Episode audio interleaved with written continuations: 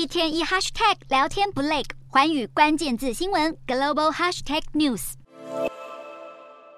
拖着大包小包的行李，在绵绵细雪下等待公车。位于日本山形县的银山温泉，春节期间吸引许多台湾游客的造访。古色古香的温泉街被白雪覆盖，让游客们兴奋的不停拍照。日本松绑边境以来，台湾游客的数量就不断攀升，而台湾人的购买力也很惊人。例如在药妆店，长长的人龙清一色都是台湾人。事实上，根据日本综合研究所的最新数据，二零二二年十二月平均每位台湾人在日本的信用卡消费金额，与二零一九年同期相比，增长了二点三倍，高居第一。第二名则是泰国一点九倍，第三名是澳洲一点八倍，中国与英国则是一点七倍。而如果只比较包包、戒指等奢侈品的消费，台湾与美国都成长了四点八倍，中国是四点一倍，泰国是四倍。而日本当地的业者则是对久违的人潮乐观其成，例如仙台的观光船业者就在船舱内贴满春联，欢迎游客的到来。分析认为，经历了三年的疫情，加上日元贬值的影响，助长了这一波刺激消费的倾向。另外，主计总数三十日也证实，台湾二零二二年的人均 GDP 达到三万两千七百八十八美元，而南韩则是三万零九千两百二十三美元，超越南韩。所得的增加，可能也是台湾人消费不手软的原因。